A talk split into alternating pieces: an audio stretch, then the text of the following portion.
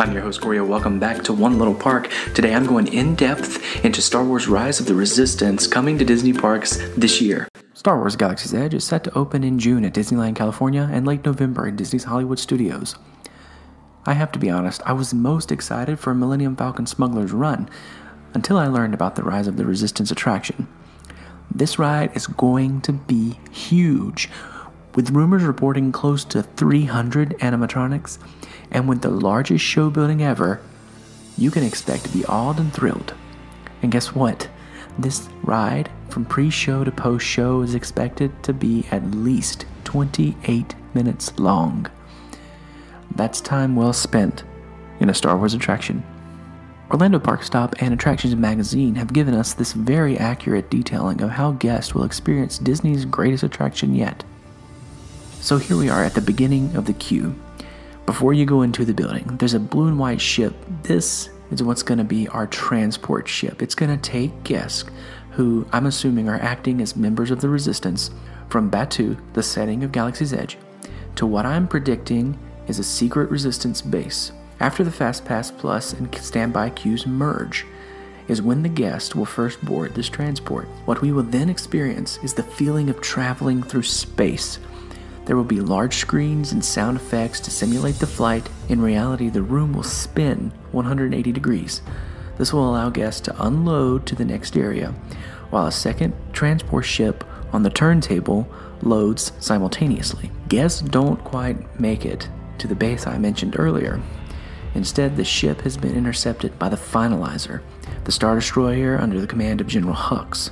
It is thought that this ship was destroyed by the blast radius created by Vice Admiral Holdo's attack on the Dreadnought Supremacy. This tells me that Rise of the Resistance takes place before the events of The Last Jedi, and quite possibly The Force Awakens. This would make sense because it can give the attraction more longevity by not taking place in the direct timeline of the sequels. Also, the name Rise of the Resistance hints that the Resistance isn't quite as established as we see in The Force Awakens. The transport ship is forced to land in the hangar of the destroyer, and as guests unload, they are met by First Order officers commanding them to fall in line as they are taken prisoner. This hangar will be huge. There's going to be animatronic stormtroopers and life size TIE fighters. The iconic blue outline hangar entrance will be visible with the view of space outside. Of course, we get a move along, move along, as guests are divided into smaller groups and escorted to prisoner cells. In each of these cells will be a droid that will provide safety details as well as move the narrative forward. After the droid does its thing, guests are loaded into the ride vehicle. This will be an 8 passenger trackless vehicle with an astromech droid at the helm. Once loaded, two vehicles at a time will be sent to processing. This begins our ride. Isn't that crazy? We are just now actually beginning the ride. As the transport leaves the cells and enters the first room, another droid is seen above on a bridge. It then hacks into the mainframe and gains control of the vehicles, making them pick up speed and get out of there. The vehicles make their way down a highly detailed hallway and turn a corner to be met by a wickedly awesome animatronic than Kylo Ren. Never to be fooled, he knows these vehicles are about to make a break for it, and he ignites his lightsaber to stop them. The vehicles kick into reverse and spin to enter a room with two life sized AT-ATs. Judging by the trailer for the ride, one of the AT-ATs could fire, but this doesn't make sense to me.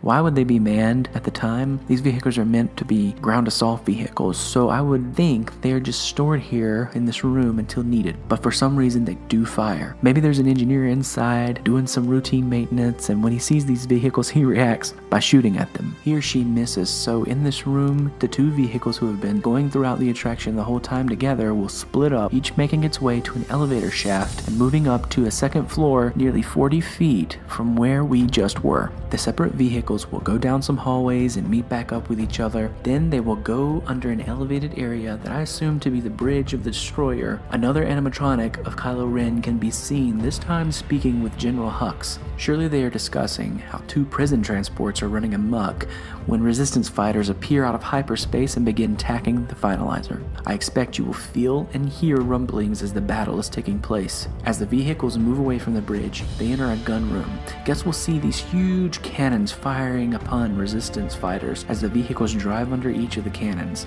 As they look for an escape near the end of this room, Kylo Ren appears and slashes his lightsabers, hitting the wall, maybe even the vehicle, to try to stop them. The destroyer gets hit by a huge blast, putting debris between the guest and Kylo. A resistance pilot, probably Poe Dameron, calls in to notify guests to find an escape pod and that the vehicles have been uploaded with coordinates to enter. Just before entering the escape pods, Kylo Ren has found the guest once again. You will be able to feel it as he uses the force to halt the vehicles and probably manipulate them, probably going back and forth, side to side. Another blast from the resistance causes Kylo to divert his attention to stopping a large wall from crushing him. The vehicles kick into reverse again, this time way more aggressive than before. They enter the escape pods and upload the coordinates. Remember when I mentioned that the guests were 40 feet above the first floor? The escape pod jettisons in Tower of Terror style fashion, and guests can see screens as they fall back to Batuu. The pods crash in an old warehouse and the vehicles roll out and begin driving to the unload area. Here, I think we'll be met by members of the Resistance congratulating us on making it out alive from the First Order.